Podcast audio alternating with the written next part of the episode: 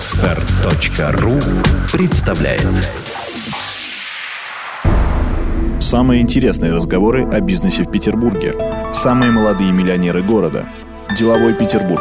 Истории успешных людей. Деловой Петербург совместно с подкаст-терминалом «Подстер» представляет цикл передач «Молодые миллионеры 2013». В гостях авторского подкаста корреспонденты рубрика «Next», победители премии, самые яркие участники конкурса и гость сегодняшней программы Александр Рубинчик. Добрый вечер. Добрый вечер. Ну что ж, владелец Trip Travel, новый CRM, English Calls. Что у вас еще? Какие проекты? То есть бизнес в сфере туризма, программного обеспечения и языковой школы. Да, Вот ну вот так. подкаст недавно стал вести. Ага, тоже как все получается совмещать?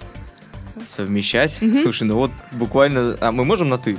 Ну, можно, да. Супер. А, ну вот буквально пару минут назад я с одного кресла пересел на другое кресло. Это Ага. очень интересно, Был потому на что... моем мы- месте. Да, поменялись местами. Ну вот так вот и успеваешь о том, что есть э, понимание, что нужно делать, есть понимание, как нужно делать. Осталось только взять и сделать.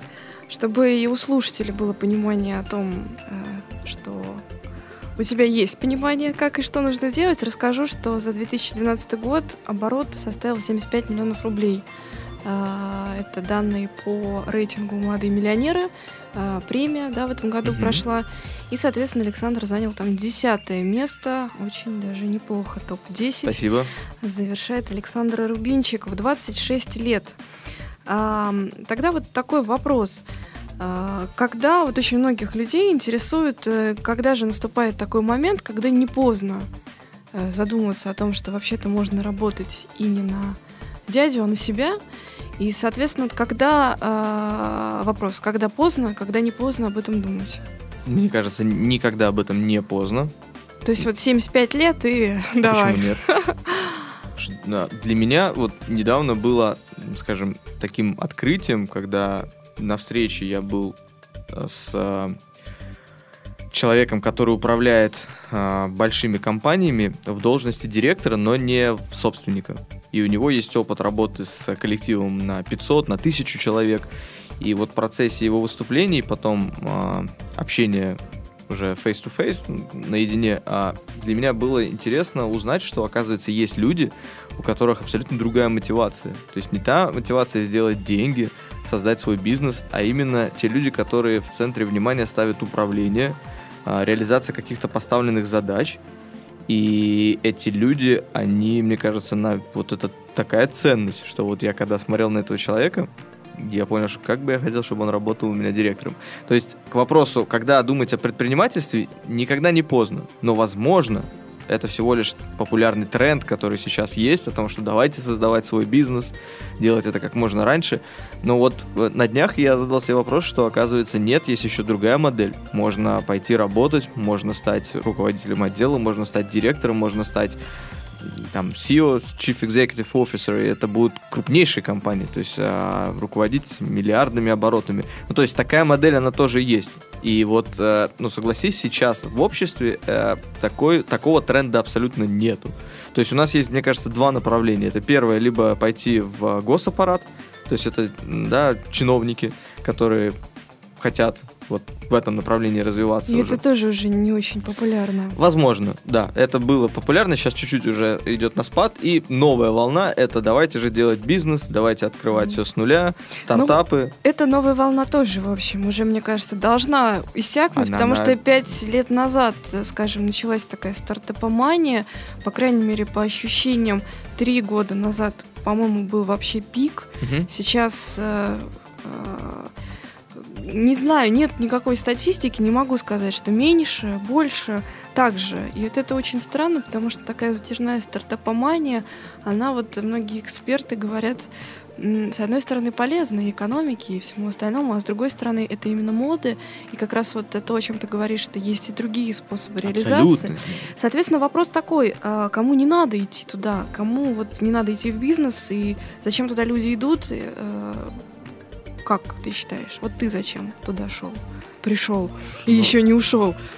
Знаешь, мне вот а, нравится, как часто люди, которые добились какого-то успеха, начинают э, делать определенные выводы, абсолютно забыв, что то, как они смотрели на вещи там 6 лет назад, 10 лет назад, это было совсем по-другому. Ну, реально, просто я вижу сейчас э, э, то, что вот некоторые люди говорят э, в прямом эфире, и то, как они говорят это за, за пределами эфира, что все-таки не совсем достоверно идет информация в, в массы.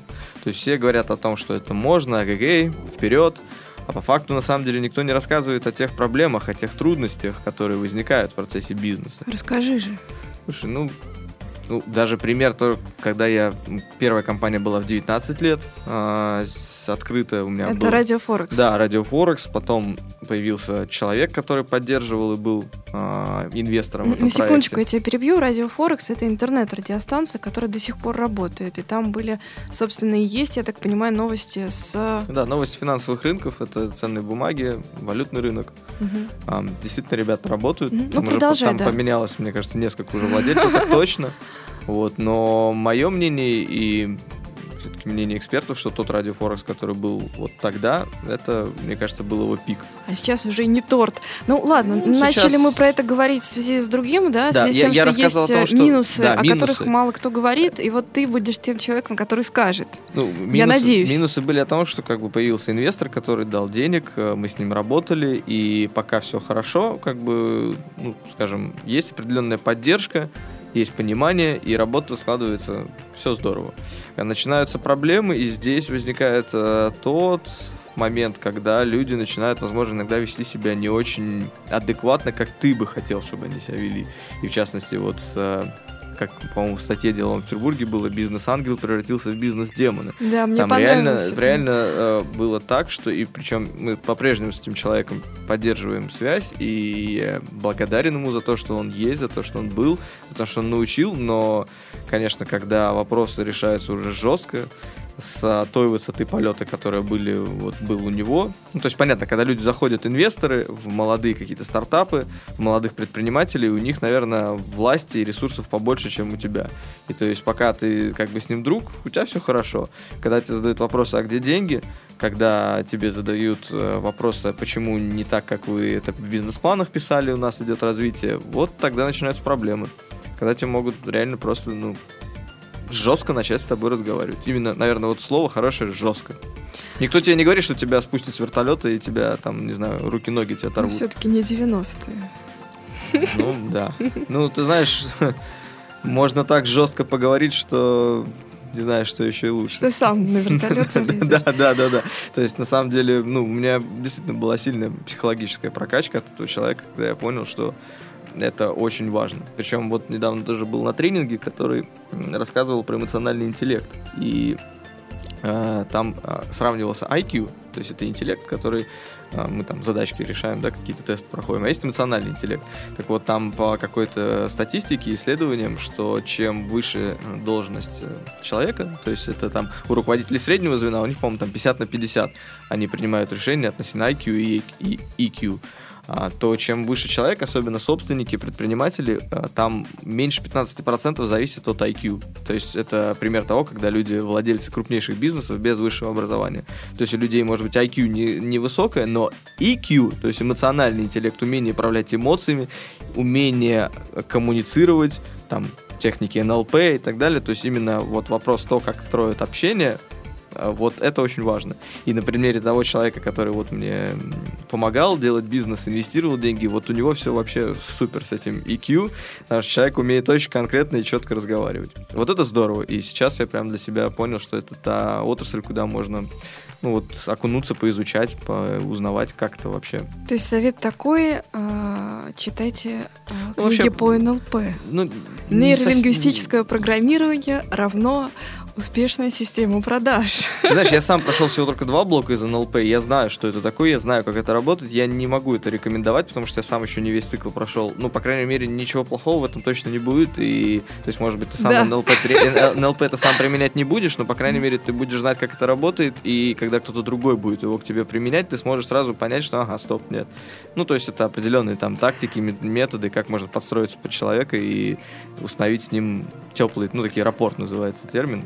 НЛП хорошая вещь. Я Ты проходила. НЛП? Да, я практикую. Здорово, здорово. Нет, ну, понятное дело, это все интересно, теория коммуникации, но на самом деле вот я хотела на другом остановиться, как-то прозвучало слово «власть» а, минутами там Мгм. двумя раньше. И, насколько я знаю, количество штатных сотрудников у тебя 13 человек. Да, сейчас немного. Хотя в А, Радио Форекс вот было больше, когда я был... Сколько было? Слушай, ну я не помню точно, сколько было у нас там людей, но по моим сейчас оценкам там человек 30 точно было. То есть Да, ты в больше. 19 лет управлял 30 э, Да, сотрудниками. Самое интересное, что мне было, например, там ну, 20, а, по-моему, когда уже на, на втором году, я, да, Мгм. получается, у меня был в штате сотрудник, которому было за 60. И как вы вообще коммуницировали? шикарно. Мне даже было с ним легче, чем а, с... То есть с, а, одна... Ну, в общем, с людьми моего возраста было тяжелее найти а, язык управления, то есть понимание, чем с более старшим персоналом. Ну, Отлично было. Они, они, те, которые более старше, мудрее. Может быть, в этом дело. Ну, может быть. Ну, по крайней мере, это как, опять же, факт, то, что это может быть, это, это работает. И я знаю, вот недавно встречался с одной подругой, которая а, сейчас очень успешно в бизнесе, уже несколько лет развивается, и у нее центр а, обучения подготовки к ЕГЭ. Ну, в общем, идея, которую она мне дала, что ей намного комфортнее работать с более уже в возрасте людьми, чем с молодыми. И она прям дала причины, почему. И почему?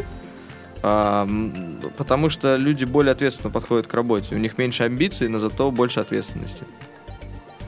И, наверное, они за другим идут на работу. Да, они с другим идут на работу. Ну, понятно, что когда девочка там 23 лет приходит на работу, или когда это приходит уже 35 лет, женщина с ребенком, понимающая вообще, что в этой жизни она хочет и зачем она пришла к тебе. Ну, то есть э, отношение к работе, оно другое. Хотя для определенных задач она может не подходить.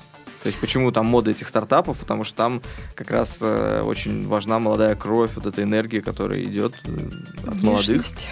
Нежность? Внешность. А, вне- не нежность. Ты как-то сказал в интервью, чувствую себя счастливым человеком, когда могу проснуться в 8, э, в 11 утра. Вот в 8 совсем Да. я не счастливый. Давай перепишем эту фразу. Ты как-то сказал в э, одном из интервью для Делового Петербурга, чувствую себя счастливым человеком, когда могу проснуться в 11 утра, не спеша выпить кофе с молоком, прочитать интересующие меня статьи, уже к двум только начинать Мгм. рабочие звонки. Это была, по-моему, потрясающая цитата в сфере того, что э, я, как правило, слышу абсолютно обратное. Э, Что я слышу?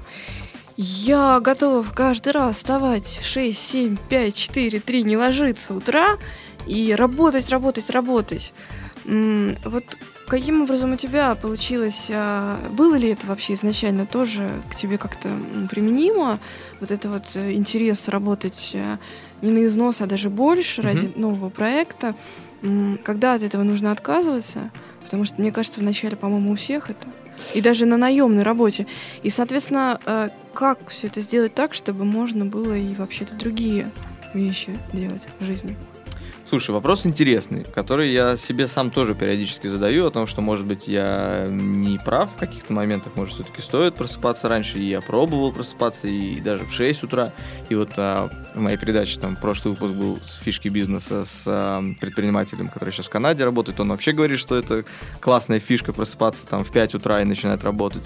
То есть, а, если ты получаешь от этого удовольствие, почему нет? Ну, то есть, круто, конечно, вставай в 5 утра. Кому-то нравится с утра вставать работать. А, мне, например, нравится в 3 часа ночи работать. Это более модно в нашем возрасте. Я слышу, что люди говорят, о, я тоже сова. Но тут очень важно понимать, что как бы ты не ВКонтакте сидишь там ночью, да, там не кино смотришь, а ты реально делаешь какие-то вещи.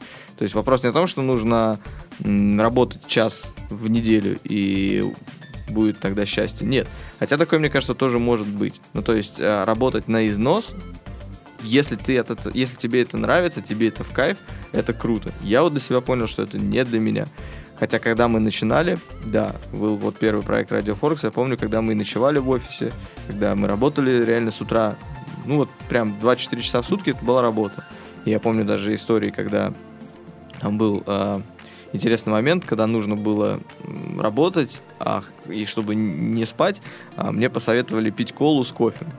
Вот, и я прям помню, что я дня 4 или 5... И вот, коньяк туда еще не, не, добавляют. кон- коньяка не было, именно я помню кофе с колой, и я прям... Ну, вот это другой рецепт В момент был, когда мы что-то то ли 4 дня работали прям в офисе, не переставая, и я уже думаю, что ну надо пойти поспать, а у меня энергия есть, сказать, очередной глоток колы, вот, но когда я спускался по лестнице, я помню, что у меня просто ноги подкосились, и то есть физический организм сказал мне, что Не-а. все, как закончили. Причем именно это интересный был момент, когда мозг работал, то есть хотелось что-то делать, а вот организм уже все. И тогда, ну, как бы пообщавшись с людьми, с а, умными, которые говорят о том, что все-таки высыпаться это полезно и это нужно. Очень, очень. И теперь я сплю минимум 8 часов, как правило, там могу и 9 позволить себе. Ну, это реально. То есть, в принципе, сейчас уже тот уровень, и вот э, мы с партнером общались как раз вчера а, на тему, что...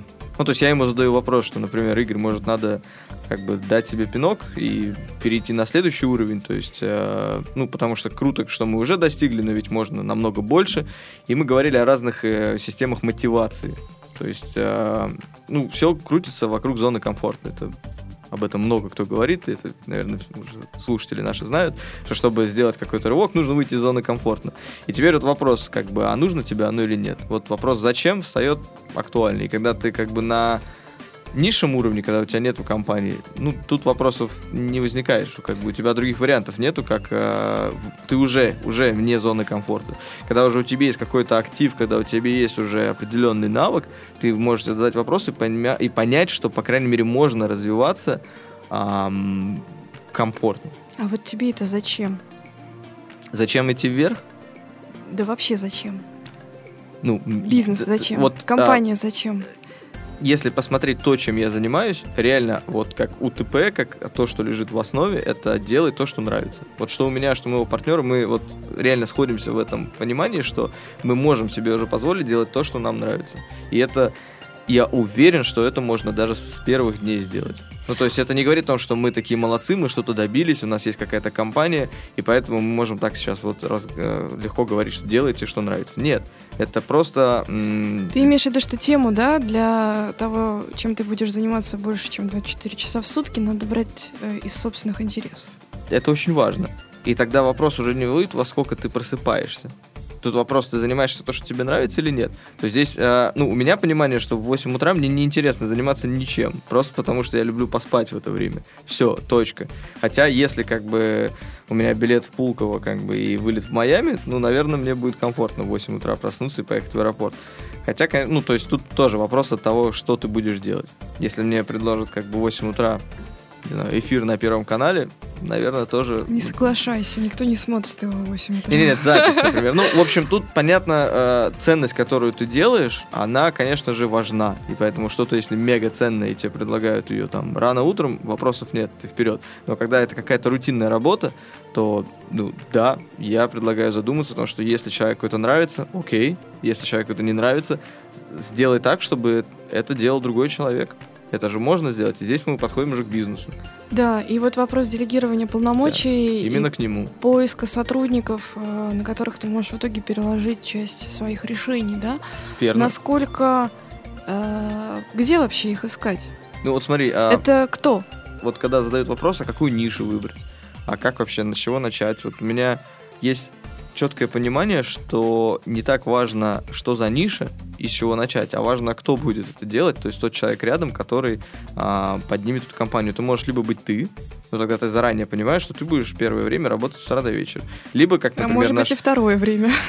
Да, либо, э, либо, например, как ну, с нашей туристической компанией, где с первых дней пришла замечательная сотрудница Галина, которую мы благодаря которой мы стали успешно развиваться, но А Вот и- Что она такое сделала? ну, она пришла и начала делать какую-то рутинную работу, которую нужно делать для поднятия бизнеса. Просто у меня есть понимание, что если это получилось один раз, это может получиться и второй раз. И сама идея в том, что надо не только искать нишу, не только искать, что делать, но искать еще вот этого человека, желательно какого-то... а, То есть со- сразу, сначала. Именно, да. Вот То есть- если у тебя есть этот человек, который проактивен, это очень важно. Мгм, То есть человек, который реально не будет работать два часа в неделю. мгм, То есть мгм. я плохой сотрудник. Это правда. При условии, что ты в 8 утра. Вот, я плохой спать. сотрудник, но при этом, вот, например, о том, чем я в начале выпуска говорил, что я познакомился с человеком, кто управляет Мгм, большим коллективом, я знаю, что есть, есть люди, которые кайфуют от того, что они просыпаются в 8 утра, и они, для них это очень важно. Вот Мгм. управление коллективом, это уже следующий, конечно, шаг. Вот начинать можно с того, что найти человека какую-то, возможно, свою знакомую, подругу или знакомого, который а, готов будет начинать с тобой какие-то дела. То есть ты будешь как стратег, то есть выбирать, да, мгм, какие-то вообще, что нужно делать, но Мгм. еще будет человек, который это будет делать.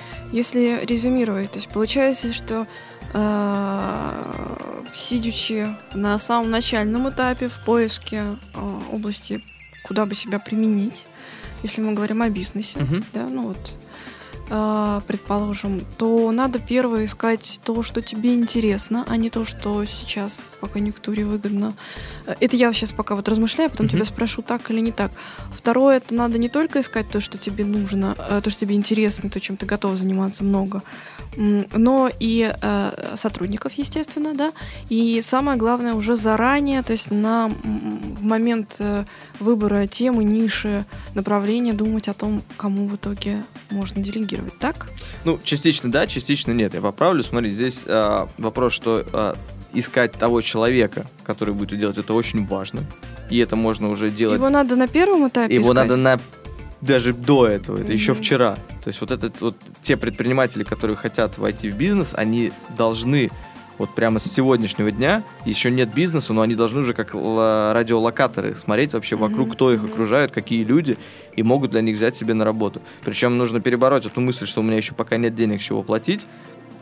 Вот нужно быть уверенным, что ты сможешь заплатить. Мгм. Слушай, э, поняла тебя. Существует такая фраза, что если ты хочешь э, стать успешнее, надо поменять свое окружение, да? Если, Мгм. то есть, если ты хочешь стать бизнесменом, э, надо э, сделать так, чтобы вокруг тебя появились бизнесмены, сгенерировать вот это креативное пространство э, людей, которые этим уже живут, и э, так, мол, больше возможностей самому тоже что-то сделать. То есть, ну, э, это применимо ко всему. Хочешь учить английский, познакомься с людьми, которые уже учат английский, да, и так далее. Ну, эффективнее, я имею в виду. Э, Это так, вот по твоему Ну, мнению? То есть, Мне э, кажется, было бы глупо сказать, что это не так. ну хорошо, это, я, конечно же, так. Если я ты... к тому, что это рецепт успеха? Это или- рецепт. Это, ну, Ага. это одно, одна из э, таблеток, которая, знаешь, может привести к успеху. Есть, Одному.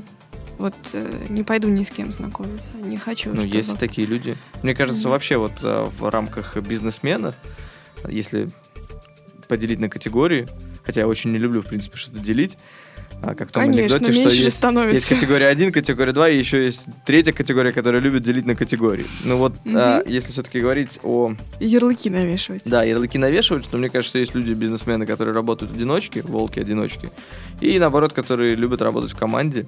И вот у меня был опыт и работать одному, и Мгм. работать в команде. И вот реально, если посмотришь там на ну, Где на 10, эффективнее? 10 проектов, которые я делал, вот все проекты, где я делал один, мне было там очень некомфортно, они больше были, ну, как ошибка, Мгм. то есть не очень успешные. Те ком- проекты, в которых я с кем-то, они э, ну, один успешный, один, да? один успешнее другого, да. И вот я для себя сделал такое понимание, что ну, реально мне просто не очень комфортно работать одному. Ну в этой жюри, собственно, премии «Молодые миллионеры» э, говорили о том, что ищите себе партнеров, потому Мгм. что так проще, лучше, веселее, быстрее и интереснее. Да, совершенно верно. Как-то вот... эм, Но знаешь, есть люди, которые одиночки. Вот и я с ними там знаком, прям которые не могут э, ни с кем ужиться. И тогда зачем себя мучить, работайте. Мне кажется, ну то есть это круто, когда ты можешь работать один. Мгм, мгм. Ну вот мы раньше говорили с тобой о том, что есть э, разное время и разные люди. И, соответственно, кому-то удобнее в 8 утра, кому-то там в 3, кому-то в 4, кому-то удобнее не работать.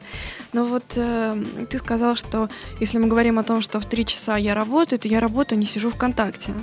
И в связи с этим э, очень хочется задать тебе вопрос про контакт.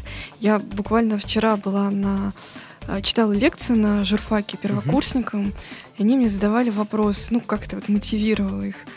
Э, Они задавали вопрос, а как проходит ваш рабочий день? И я говорю, я прихожу вот э, в редакцию, в 10 утра включаю компьютер, открываю, и все мне кричат, информационную ленту. А я им говорю, да нет, контакт я открываю. Они сразу, конечно, начали хохотать и удивляться. Спрашивают, почему. И ответ мой был, потому что там новости быстрее. Мгм. Ну, то есть, на самом деле, я лукавлю. Нет, потому что мне интересно, кто мне ночью написал. Вот. Э, Но э, факт остается фактом. Потом я смотрю новости. Именно ВКонтакте, а потом уже дальше, естественно, по всем профессиональным лентам и так далее и тому подобное. Это я к чему такое долгое вступление? А, Не секрет, что сейчас просто каждый сидит ВКонтакте. И есть э, удивительные люди, которые не знают, что это такое принципиально. То есть они, конечно, знают, но просто там не регистрируются. Так вот, эм, бизнесмены — это э, бывает, что иллюзии публичные. И вот вопрос. Э, большинство э, тех предпринимателей, с которыми я сталкиваюсь, это люди, которые э, ну, моего возраста, старше, чуть-чуть младше. В общем, они сидят ВКонтакте. Насколько важно тут э, э, вести свою страничку каким-то особенным способом? Или, может быть, не надо ее вести? Как вот э, твой, твой взгляд на это на эту проблему, если можно назвать проблемой. То есть, например, у меня э, какое-то время назад действительно был вопрос, добавлять ли мне, например, своих героев в контакт. Мгм. Я ответила себе на него, хотя долго были вот и плюсы, и минусы, и за, и против. Вот. Э, Сейчас я э, ответила положительно, потому что так удобнее. Вот. Но это не исключает того, что все мои герои могут быть в курсе, что я вчера не выспалась, сегодня в хорошем настроении, ну и так далее. То есть это как-то может влиять на мою профессиональную работу. Как тут?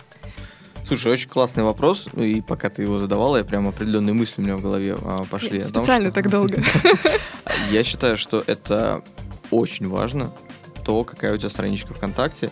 Не в плане, как ты ее ведешь особенным образом или нет, но она отражает тебя. И, например, я читал недавно статью о том, что все больше западных компаний при трудоустройстве на работу а, требуют, чтобы человек, кандидат, показал свою страничку социальных сетей. При том, что мы знаем, что в Америке очень жесткие права по защите своей, там, про свои свободы. То есть там даже тебя, что интересно, на собеседовании не имеют права спросить, замужем ты или нет. Реально, вот там по закону. То есть это твоя частная жизнь, ты ее можешь не раскрывать. Но э, это как, ну, мы знаем, что демократии нету. Той, Да, и что за есть. ними все следят Да, в Америке, за, и за ними все следят. все И самое интересное, что там вот статья была, которая говорила, что понятно, что даже крупные игроки рынка а, западного, они ну, могут нарушать закон в плане рекрутинга. То есть они даже спрашивают, покажи страничку социальной сети.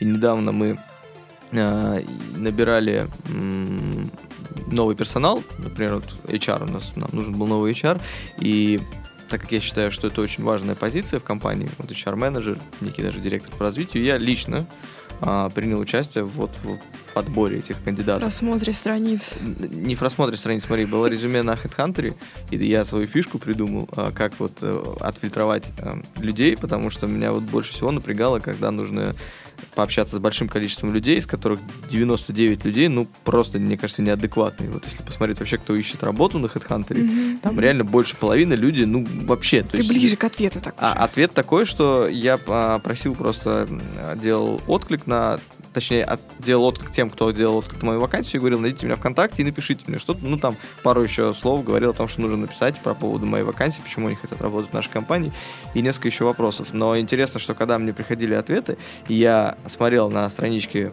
э, на профили людей и делал некий анализ того, что это за человек. Понимаешь? И мне это помогало сделать а, решение, взять мне этого человека на работу или нет.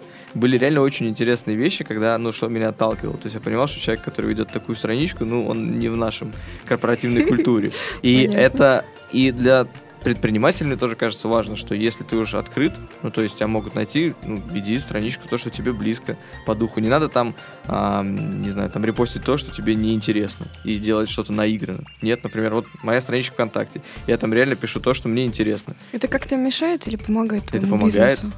Ну, помогает, мешает бизнесу, не знаю, это помогает мне. То Мгм. есть, э, чем больше друзей, тем То есть ответ интересно. такой, ведите свои странички, не стесняйтесь, делайте там что угодно, и будет вам счастье. Я думаю, да. И, в принципе, ВКонтакте, на самом деле, это огромнейший ресурс и для бизнесменов, для привлечения клиентов. Потому что мы в свое время, в первые месяцы, подняли это турагентство. У нас вообще не было ни рекламы, ничего. Мы всех клиентов находили ВКонтакте, причем бесплатно. И не только в отрасли туризма это работает. Мгм. То есть Ну, действительно клиент контакт это огромнейшая площадка для того, чтобы привлекать клиентов, монетизировать. Это, бы, да, ни для вещи. кого не секрет. Все-таки было интересно именно услышать про личные страницы. Я услышала ответ, надеюсь, Ви- что... Надо вести Да, личные да, страницы. я услышала. Надеюсь, что наши слушатели тоже услышали. Ну, э, мне кажется, мы, в общем, так или иначе поговорили о нескольких очень интересных темах. Я думаю, что не в последний раз. А, я думаю, что мы на этом, наверное, наш разговор закончим. Хочу напомнить, что а, в студии Подстер и у меня в гостях э, был Александр Рубинчик, э, десятое место в рейтинге «Молодые миллионеры» по версии газеты «Деловой Петербург». Спасибо. Спасибо тебе, Настя, и слушателям. Сделано на podster.ru Скачать другие выпуски подкаста вы можете на podster.ru